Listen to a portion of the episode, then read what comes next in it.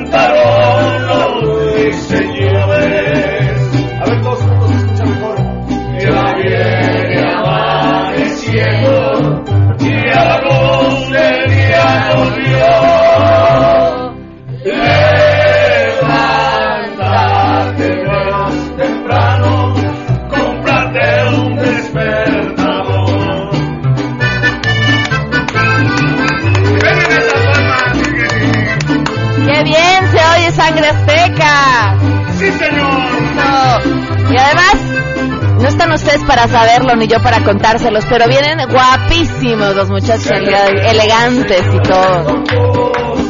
Este día del placer tan dichoso, que sus actos se encuentren gustosos y tranquilo su fiel corazón. Solamente un recuerdo ha quedado de la infancia que a mí ya pasó. Celebremos este día tan dichoso, parientes y yo.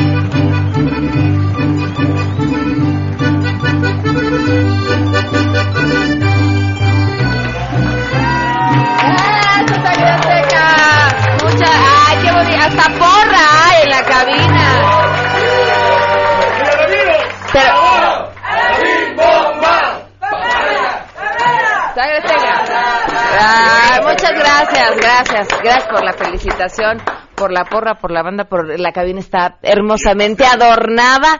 Pues no hay pastel, pero gracias por habernos acompañado. no, sí hay, que afuera está el pastel. Gracias, Sangre Azteca. Bueno, pues ya, ¿qué más les puedo decir? Gracias, arrancamos con la información. Sí, saludo a mi compañero René Cruz.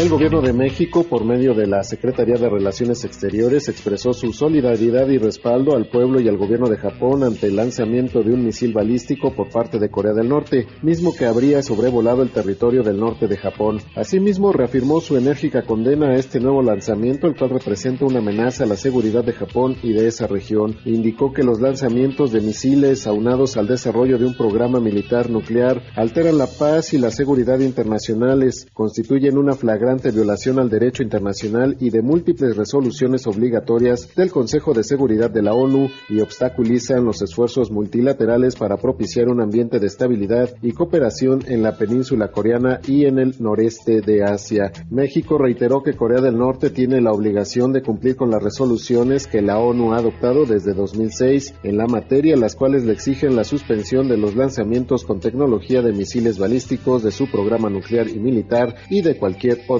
acto de provocación, informó René Cruz González.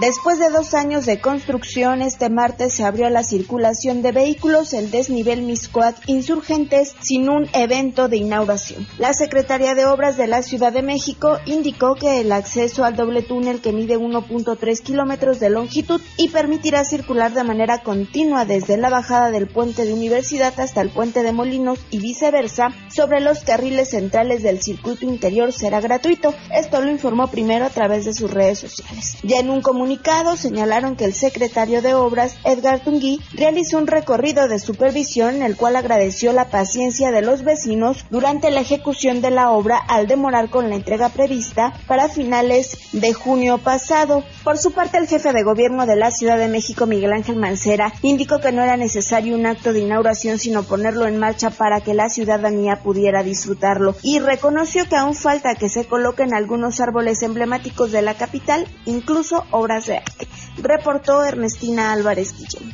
Gracias a las denuncias por robo a pasajeros al interior del sistema de transporte colectivo Metro aumentaron 450% en los primeros siete meses de este año en comparación con el mismo periodo de 2016 y colocaron a este medio de transporte como el más inseguro de la Ciudad de México. De acuerdo al informe estadístico delictivo de la Procuraduría Capitalina, de enero a julio de este año se presentaron 1.105 denuncias de usuarios que fueron víctimas de robo al interior del metro, mientras que en el mismo lapso de 2016 se contabilizaron 245. Durante julio de 2017 se concentraron 305 de Política y Estadística Criminal de la Procuraduría en enero de 2014. El número de denuncias por robo a pasajero al interior del metro ubicó este medio como el más inseguro para los capitalinos y otros usuarios por encima del microbús, metrobús, taxi, M1, tren ligero y trolebús, informó Juan Carlos Alarcón.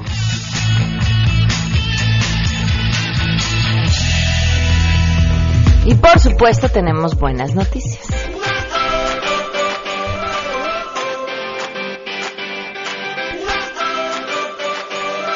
Fíjense, cuando teníamos esta discusión sobre el asunto del maratón y esta campaña para invitar a que si no lo ibas a correr completo no lo corrieras, y quería, o sigo pensando que el, el error en una comunicación así, más que invitar a correrlo completo, el decir no lo corras a menos que vaya a ser así, es que nos suma no sumas personas al deporte en una ciudad con serios problemas de obesidad y ustedes dirán, esta perdió la cabeza porque estamos en las buenas noticias. No, esto tiene que ver con la buena noticia del día de hoy. Cada vez más personas se están ejercitando en la Ciudad de México.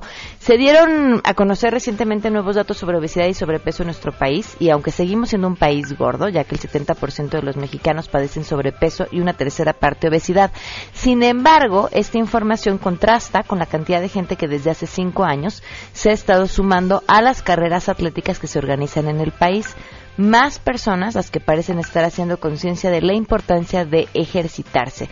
El crecimiento de carreras y competidores es exponencial, lo que representa de entrada una gran oportunidad para muchísimas marcas, algunas que ya lo detectaron hace algunos años y hoy han dirigido sus esfuerzos de marketing sobre esta tendencia. Incluso algunas han logrado crear comunidades de corredores a quienes asesoran con planes de entrenamiento.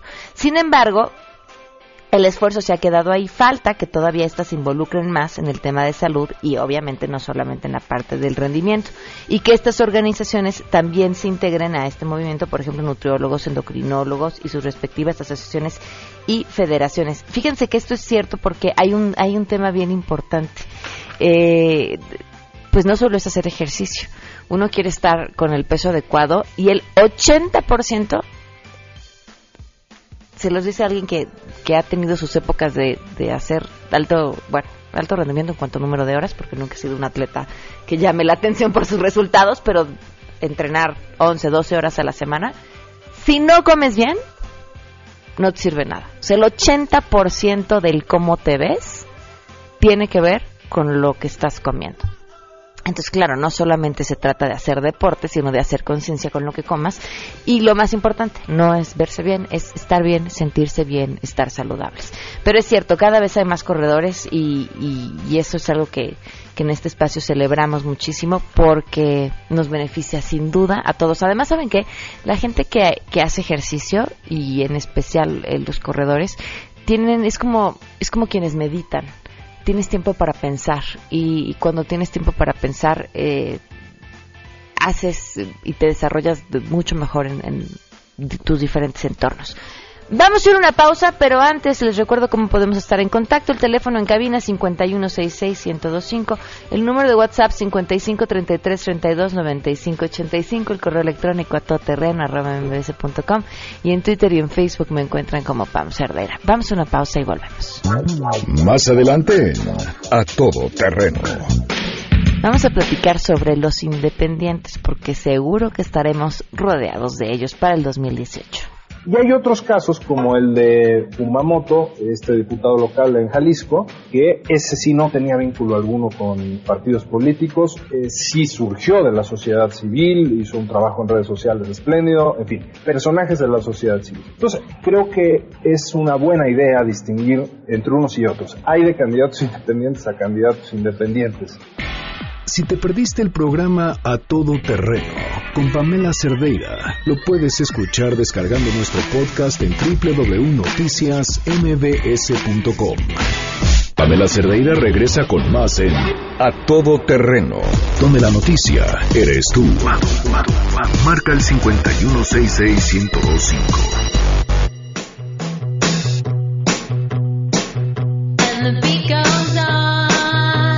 12 del día con 17 minutos continuamos a todo terreno. Desde el pasado proceso electoral el tema de los independientes cobraron mucha mayor importancia. Y quiero, antes de presentar a nuestro invitado, plantearles a ustedes este, pues por llamarlo así, dilema, ¿no? Porque hablar de independientes nos da la sensación de que podrían ser por fin los que nos salven de la lacra que es la política y los políticos de toda la vida y todo eso que, que ya tenemos como una idea preconcebida pero a la vez, una vez que estos independientes ponen un pie adentro de la política, también ya los asumimos como lo mismo, los vemos igual, los tratamos igual. Eh, ¿Cómo tendríamos que entender este fenómeno? ¿Quiénes verdaderamente sí son independientes y quiénes no? Y, me encantaría escuchar su opinión al respecto. Eh, le agradezco enormemente a Roberto Duque, académico de la Facultad de Derecho de la que nos acompaña nuevamente. ¿Cómo estás, Roberto? Muchas gracias, Pamela, con mucho gusto estar contigo. Gracias por estar con nosotros. Bueno, ¿y cuál es tu opinión? Pues eh, mi opinión, a ver, eh, hay, hay una cuestión. Eh, para empezar, se van a poner en boga los candidatos independientes en próximos días, porque acaba de anunciar el INE las fechas a partir de las que los aspirantes a candidato independiente pueden recabar el apoyo, que será a partir del 6 de octubre y, en fin, distintas fechas según el cargo al que, al que aspiran. Ahora, el problema que eh, veo con eh, los independientes, en primer lugar, es de la regulación. Se legisló muy mal en materia de independientes porque los independientes se insertaron en el sistema de partidos políticos, no hicieron el trabajo cuidadoso que ameritaba eh, una, una regulación como esta con sus propias reglas. ¿no? Digamos que es un pegote, digamos, en la eh, eh, digamos, en el esquema que ya estaba preconcebido para los partidos políticos. Ahora, vemos también que esta figura no solo es utilizada por personajes de la sociedad civil, que es para lo que, desde mi punto de vista, fue creado. Fue creado. Personas que no tienen nada que ver con los partidos políticos, eh, y que sin embargo tienen una presencia por otro tipo de actividades en la sociedad civil organizada y demás, pues no estén obligados a militar en un partido político para aspirar a un cargo de elección popular. Ese fue el sentido de las candidaturas independientes.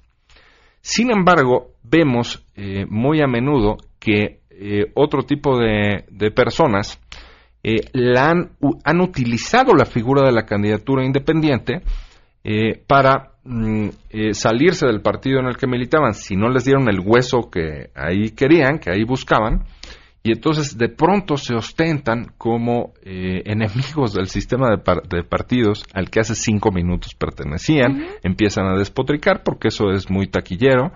Eh, en efecto, están muy desprestigiados los partidos, extremadamente desprestigiados los partidos. Eh, los índices de popularidad de nuestros gobernantes son terribles. Eh, el presidente de la República tiene índices apenas superiores al 20%.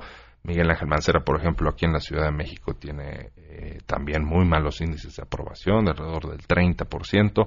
y entonces todo esto, hay un descontento muy justificado por la política, por los políticos.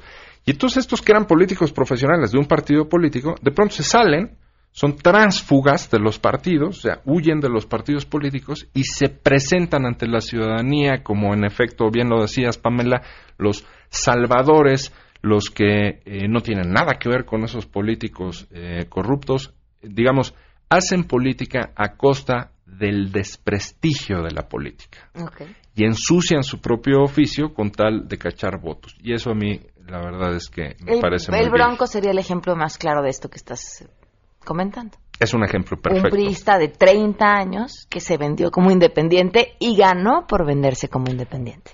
Eh, pocos dudamos, yo creo, que si al Bronco le hubiera dado el PRI, partido en el que militaba, en efecto, creo que 34 años llevaba el hilo de militancia priista. O sea, era un priista, pero bueno, hecho y derecho. Si le hubiera dado el PRI la candidatura, pues yo no tengo duda que seguiría militando en el PRI, ¿no?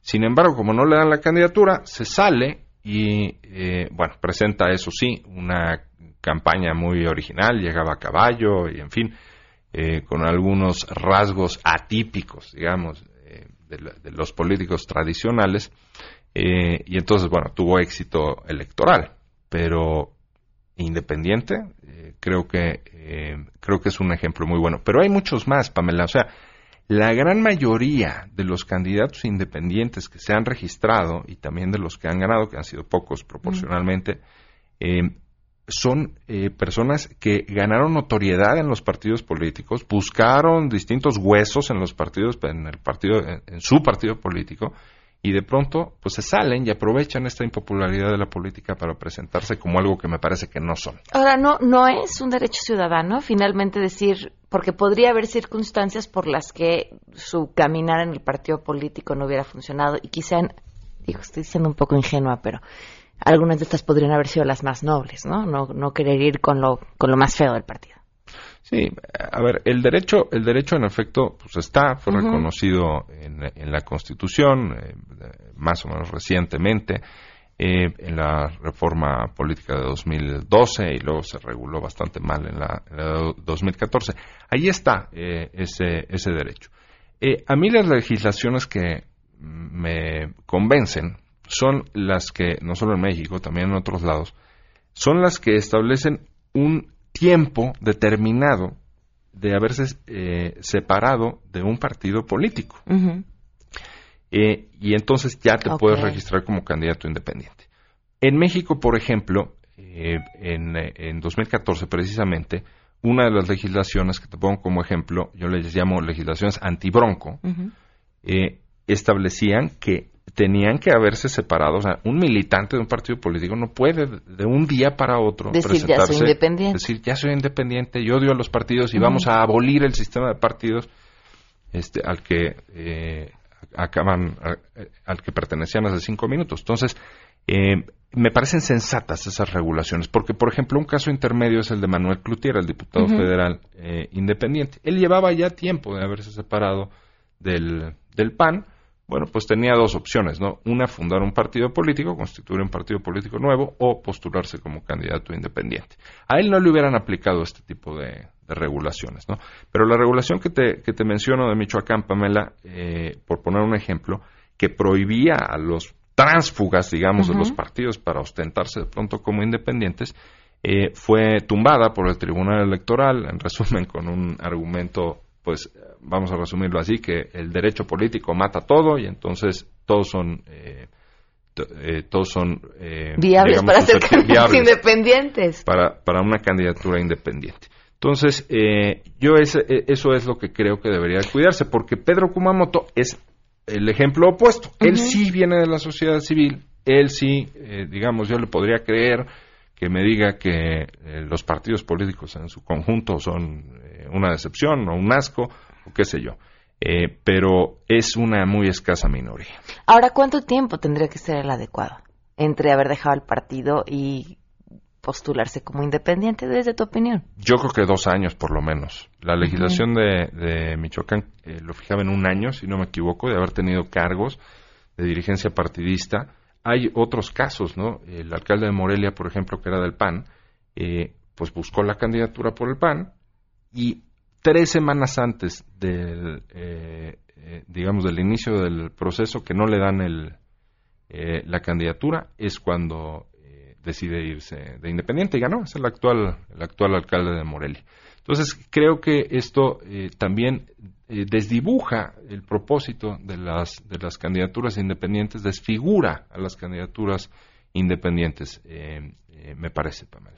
Bueno, y a esto hay otro tema, lo complicado que es para los ciudadanos convertirse en candidatos independientes. Sí, eh, a ver, yo creo que eh, el problema de las candidaturas independientes está más bien en la equidad en la competencia, porque son muy dispares los recursos que reciben los partidos políticos y por ende los candidatos de partido en comparación con los de los candidatos independientes. En cuanto al número de firmas, la verdad es que no estoy muy seguro. Por ejemplo, para eh, el cargo de presidente de la República, el número de firmas que se necesita es el 1% del padrón electoral. El padrón electoral o la lista nominal de electores está en números redondos en 85 millones de mexicanos. Por lo tanto, el 1% son alrededor de 850 mil eh, firmas. Eso es lo que tiene que, recabar una persona que quiera ser candidato independiente a la presidencia de la República y tienen que empezarlo a recabar, por cierto, el próximo 10 de, octubre, según lo que acaba de anunciar eh, el, o de resolver el INE. Eh, son muchas, son pocas. Bueno, yo creo que para ser candidato independiente se necesita tener una presencia, eh, pues, razonable en la sociedad, ¿no? Es decir, Pamela, nadie por su linda cara va a aparecer en la boleta electoral. Eso no ocurre ni aquí ni en ninguna parte que yo conozca. Siempre se, se, requieren una serie de, una cantidad determinada de firmas de apoyo de adherentes al aspirante a candidato independiente. Y yo creo que debe ser un número considerable de, de firmas para que tampoco se pulverice demasiado la oferta política. Fíjate, Pamela, a mí me tocó alguna vez ver en una elección de otro país una boleta electoral con 70 recuadros, o sea, había 70 candidaturas. Por supuesto, era una sábana desdoblable, la boleta no era una hoja como las que conocemos aquí en México. Y bueno, había que desdoblar y buscar entre 70 opciones, pues el partido por el que uno o el candidato por el que uno quisiera quisiera votar. Entonces también eso se debe de, de, digamos, de equilibrar, de balancear, porque la pulverización de la oferta política, pues tampoco creo que es buena para la competencia eh, democrática, para la salud de una, de una democracia. Entonces, en cuanto al número de apoyos, eh, no es donde tengo yo eh, objeción. Donde tengo objeciones en que tienen mucho menos recursos que los partidos y sobre todo en que la regulación no impide que este tipo de personas de pronto salgan a despotricar contra los partidos políticos de un día para otro, cuando gracias al partido político adquirieron notoriedad y, eh, y se aprovechen del descrédito eh, de la política, porque de verdad me parece, me parece muy vil. O sea, lo que necesitaríamos es redignificar la política. Eh, Macron, Emmanuel Macron, en Francia, por ejemplo. Bueno, pues este es un tipo que pudo haber sido candidato independiente porque existe la figura en Francia, nada más que se usa poco.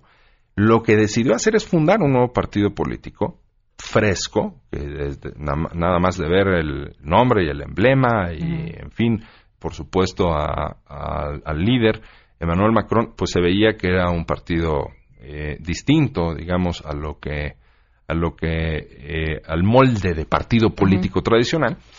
Eh, y bueno, esa creo que es una muy buena, una muy buena ruta, ¿no? Eh, pero el tema de aquí de la candidatura independiente, pues ha arrojado eh, toda esta serie de eh, oportunistas, de advenedizos, que creo que eh, hacen política, pero contribuyen a que la propia política siga en su espiral de auto eh, de, de con este tipo de, de conductas. Entonces yo lo que digo es, ok, la ley no distingue entre los políticos que son tránsfugas de partidos y se ostentan de pronto como independientes en forma, me parece, oportunista, y los que de verdad provienen de la sociedad civil. Es decir, los broncos de un lado y los kumamotos del, del otro, digámoslo de esta manera. Pero nosotros como electores sí que podemos distinguirlo. Entonces, eh, eh, si hay un personaje que a todas luces seguiría perteneciendo a su partido, si le hubieran dado esa candidatura, bueno, pues creo que esa independencia no tiene la credibilidad eh, necesaria como para darle nuestro. Y, a la vez creo que también hay que ser muy crítico con los mismos independientes, ¿no? No, no, no, no el que no haya un pasado político es necesariamente algo bueno. De, pronto encontramos también una serie de candidatos eh, de un origen independiente con unos resultados desastrosos, ¿no? El, ah, como no viene la política lo va a hacer bien, como ya tiene dinero y no necesita, no va a robar. No es cierto, ninguna de esas es garantía. Hay que buscar gente preparada independientemente de donde esté. Sí, claro, claro. Eh, siempre hay que valorar la, la trayectoria de, de la candidata o el candidato en, en cuestión, eh, pero sí eh, eh, tenemos estos, estos ejemplos como también el de Layin, este sujeto en- en, en, en este, Nayarit. en Nayarit. Él había sido alcalde por el PAN. Pues bueno, gracias al PAN este, tuvo cargos públicos, fue conocido y entonces de pronto se lanza como independiente, que bueno, pues fue un caso, tú lo recuerdas, absolutamente patético, ¿no? Decía que él robaba poquito. En campaña lo dijo, antes de ser electo. Y luego... Y, le Y, y preguntaron- bajo ese argumento ganó, o sea, bueno, previo, después de eso ganó. Pero es que le preguntaron que por qué robaba poquito y dijo, porque había poquito. Claro. y gana la elección. Y uno dice, bueno, ¿cómo puede ser posible, no? Y ahora se volvió a lanzar de, de candidato independiente para la elección de gobernador de Nayarit, pero con muy malos, con muy, muy escasos, muy escasos votos ya, por fortuna. Eh, pero eh, sí, vemos un poco, un poco de todo. Yo lo que creo, eh, Pamela, es que eh, lo natural en la política, que la política es agregación de intereses, ¿no es cierto? Y la, lo normal en la política, veámoslo de manera abstracta, Pamela, porque aquí, si hablamos del sistema de partidos en México, es difícil que disociemos en abstracto el sistema de partidos de los partidos que tenemos, que en general pues, son un verdadero asco. Claro. Entonces, creemos que el sistema de partidos tal vez es malo. No, las democracias más fuertes, más potentes, más avanzadas y que mejor gobiernan, donde mejor se gobierna en el mundo, son sistemas de partidos. Entonces, eso es eh, lo que tendríamos que, que fortalecer, Perdón, me parece a de mí. tantos partidos, porque ese también es otro tema. O más, o más. No, de hecho, no tenemos tantos a nivel eh, comparado. En México, pues ahorita tenemos nueve partidos políticos nacionales. Hay, hay países donde hay 20 o, o más. Por supuesto, las fuerzas más importantes, pues son unas cuantas, ¿no? Do- bipartidismos, tripartidismos, si acaso eh, cuatro o cinco eh, de los que son de los que son importantes. Eh, pero eh, las candidaturas independientes tienen ese otro defecto.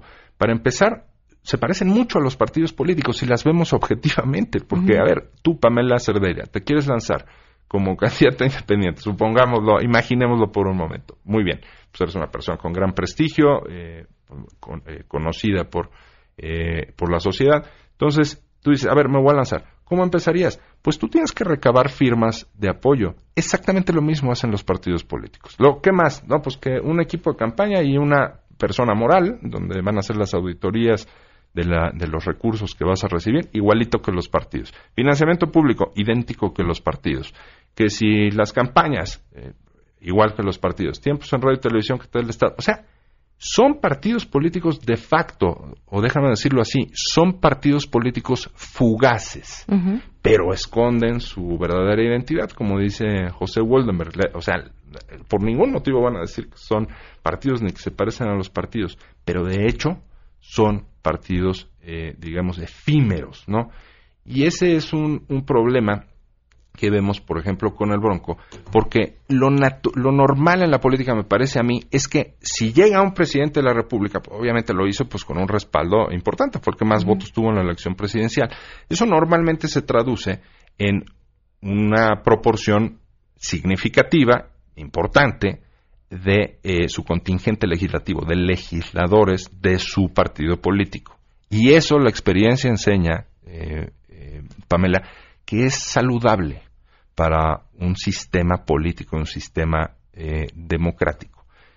En cambio, con las candidaturas independientes, ese es un defecto que hay que, hay que señalar, pues llega el candidato independiente, no los legisladores, o sea, un legislador como Manuel Cloutier eh, es otra historia, pero si hablamos de gobernantes como el Bronco, pues llega el Bronco y de pronto tiene el 100% de oposición en el Congreso, porque pues, desapareció su candidatura independiente y entonces, pues puede ser que le bloqueen, le obstaculicen su agenda de, gobierno.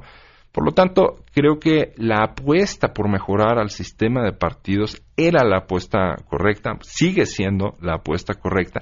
Y por eso a mí me, me enoja tanto cuando sale este tipo de, de gente que de pronto rompe con su partido político porque no le dieron lo que ahí quería, el hueso que anhelaba, y se ostentan como enemigos acérrimos del sistema de partidos políticos porque vende, porque es taquillero, porque, pues sí, cacha votos. Entonces, cochinos partidos de lo peor. Oye, brother, ahí seguirías, ¿no? Si, este, si te hubieran salido las cosas de otra manera. Entonces, este tipo de personajes son los que por ningún motivo creo que nos debemos ir con la finta, tengámoslos muy bien identificados y por ningún motivo votar por esta clase de individuos. Y de repente en algún lugar de la delegación Cuauhtémoc, ¡cling! a Monreal se le prende el foco. Muchísimas gracias, Roberto, por habernos acompañado. El agradecido soy yo, Pamela, un gusto saludarte. Gracias, Roberto Duque. 12.36, vamos una pausa. Pamela Cerdeira es a todo terreno. Síguenos en Twitter, arroba Pam Cerdeira. Regresamos. Pamela Cerdeira está de regreso en A Todo Terreno.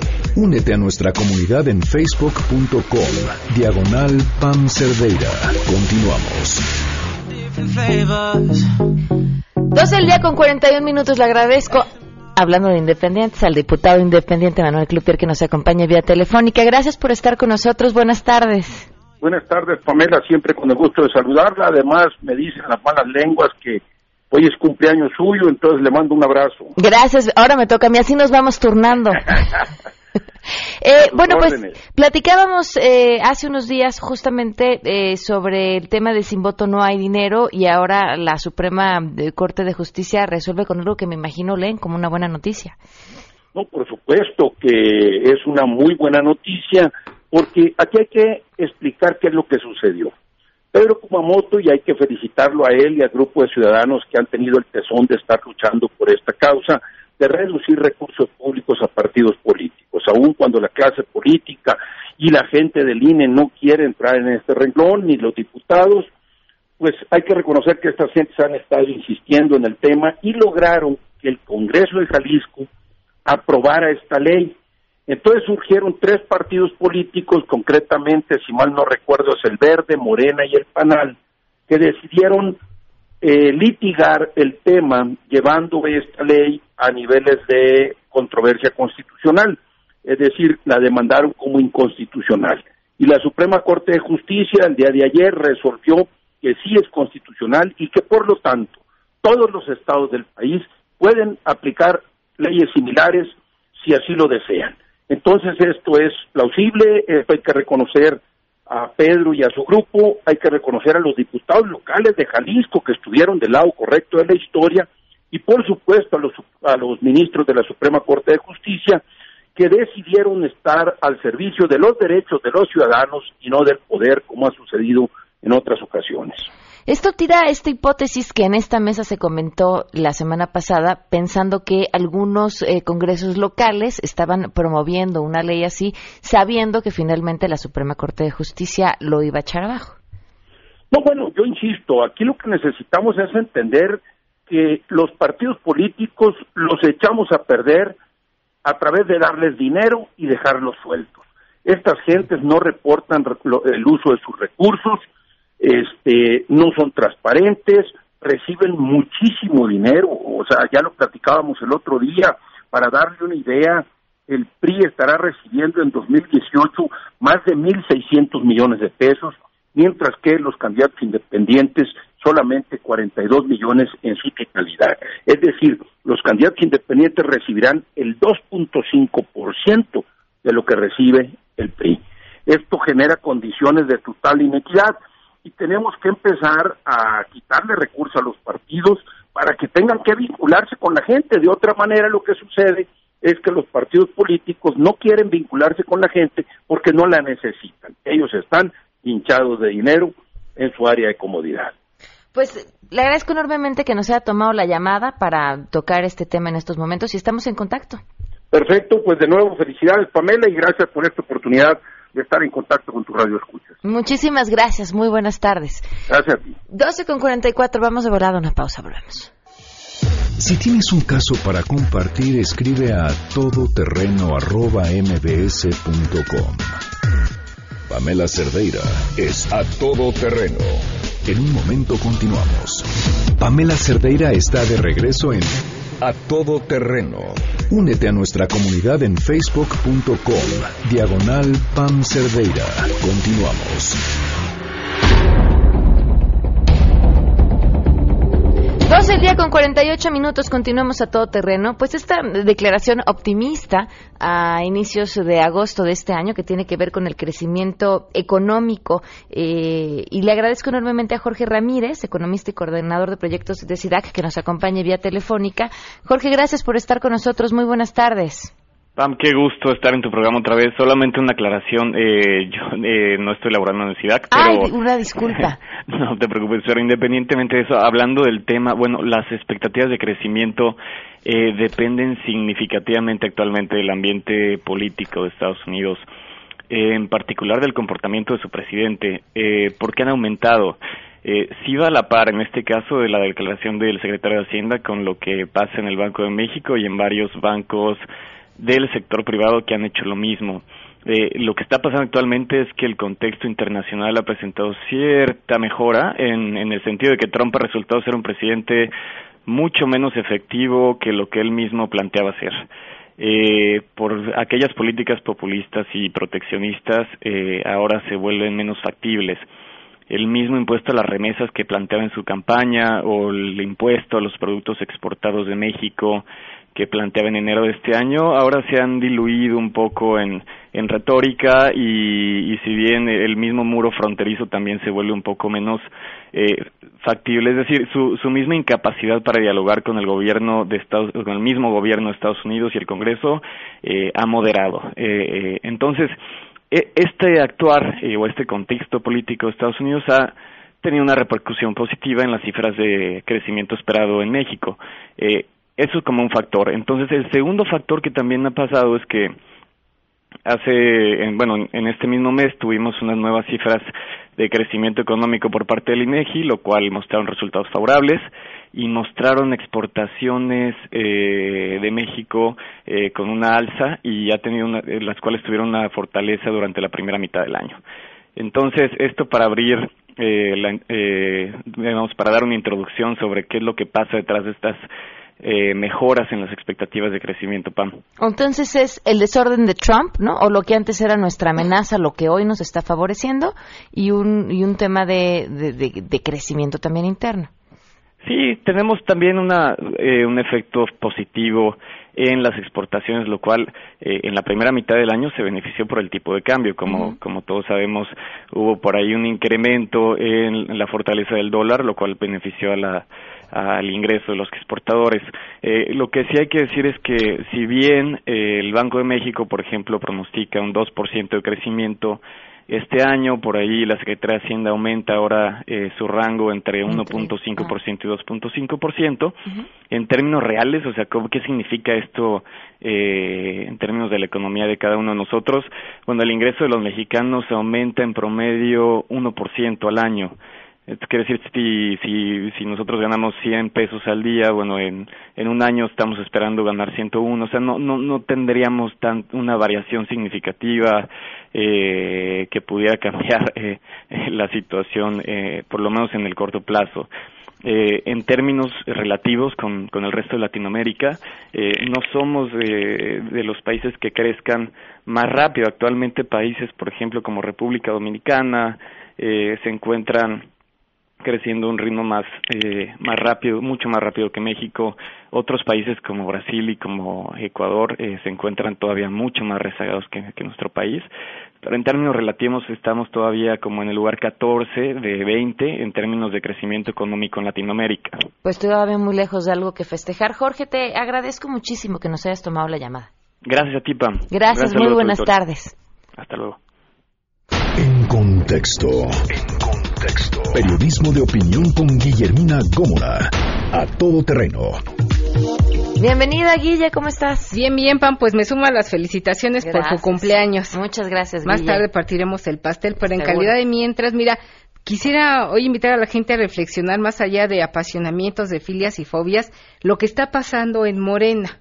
No hay que perder de vista que el dedito encuestador, después de que dio su fallo con doña Claudia Sheinbaum, esta doctora, una mujer muy preparada en, materia de física y otras ciencias, eh, pues ha generado una serie de polémicas porque Ricardo Monreal, que es un referente en la política mexicana, ha militado en cinco partidos, pues dice que lo traicionaron. Pero a mí lo que más me sorprende en toda esta polémica es que hoy eh, Ricardo Monreal pues eh, llame esto, ¿no? A revisar, a buscar transparencia, cuando sabe que en el partido Morena esto no se va a dar. Y no se va a dar por una simple y sencilla razón. Andrés Manuel dejó muy claro desde, mi, desde 2008 que el movimiento, así lo dijo él en una reunión con coordinadores parlamentarios en aquella época, dijo, el movimiento soy yo. Y lo hemos visto, así ha sido, se ha manejado Andrés Manuel en los últimos años durante su carrera política. Uh -huh. él, Pero él, qué mala manera de manejar las cosas, Guille. O sea, porque además, el, si el mismo partido argumentaba que la encuesta y que estaban abiertos, y, tendrían que haber mostrado todas sus cartas desde un desde inicio. un principio. O sea, es un manejo de comunicación con las patas. Eh, comunicación y político. Claro. Porque mira, no debemos perder de vista también que desde que inició todo esto, Andrés Manuel no ha dado la cara. Uh -huh. Se eh, programó una serie de giras por el norte del país. Hoy está en Los Ángeles a presentar su segundo o tercer libro, si mal no recuerdo. Pero él no ha dicho una sola palabra. Él dijo, ay, los dejo, arréglense como puedan, si es que pueden. Sus hijos han metido las manos porque como parte de este movimiento, de este partido, en la que el partido es el hombre, que es Andrés Manuel López Obrador, pues están sus hijos. Uh -huh. Sus hijos, eh, José Ramón y Andrés, que encargados de la operación política o tratar de, pues, de sanar estas heridas que dejó la famosa encuesta que apenas ayer el día eh, conocimos, la famosa metodología. Entonces, desde ahí está todo muy mal manejado. Pero bueno, Ricardo Monreal, me parece que, si me permitiera el término, se dejó chamaquear. Lo chamaqueó Andrés Manuel, pareciera que Ricardo Monreal no tuvo claro con quién estaba. Y la moraleja de esto, me parece, al final del día serían lealtades a conveniencia. Uh -huh. Porque si a alguien no les ha quedado claro es que Andrés Manuel López Obrador es leal con él, a su Ahora, conveniencia. ¿Crees que con el colmillo de Monreal haya sido una chamaqueada o también esté haciendo su propio juego? No, yo creo que sí. Yo creo que Monreal creyó, como muchos otros políticos lo han hecho, en la palabra de Andrés Manuel López Obrador, pero en estos últimos años hemos visto que Andrés Manuel solo tiene una palabra y es la suya. La, la mía. La mía, lo que a mí conviene, la democracia soy yo, digo, lo vimos, la democracia soy yo, el movimiento soy yo, eh, él perdona pecados, recordemos también este discurso en Tabasco donde él decía que todo aquel que se arrepienta que hizo mal y decida pasarse a Morena, pues sus pecados están perdonados. O sea, él perdona vidas, perdona pecados, eh, califica las votaciones, si le favorecen son puras, si no le favorecen son espurias. O sea, él es el que tiene la última palabra y pareciera que un hombre, un político de la, de la formación de Ricardo Monreal no lo tuvo claro. No alcanzó a ver con quién estaba jugando y qué cartas iba a jugar. Dante Delgado publicó la semana pasada un Twitter donde le decía, te lo advertí Ricardo, hace dos años, que así pagarían todas tus batallas. O sea, desde fuera se veía mejor la película que Ricardo Monreal, con toda su experiencia, con toda su trayectoria política de militancia en cinco partidos, no alcanzó a ver lo que le iban a hacer en Morena, porque esta decisión de Andrés Manuel López Obrador, a mí me lo confió una persona hace poco más de un año, estaba tomada. Guille, tenemos que despedir porque hay que dejarles la cabina ordenadita. Eh, ¿Tu columna? Mi, columna de este día se llama Elecciones y Rituales. También. Estábamos como cada seis años viendo lo mismo. Los predestapes, los destapes, en fin. Muchísimas gracias, Guille. Gracias a ti. Nos vamos, se quedan en mesa para todos. MBS Radio presentó a Pamela Cerdeira en A Todo Terreno te esperamos en la siguiente emisión, A Todo Terreno, donde la noticia eres tú. MBS Radio, en entretenimiento, estamos contigo.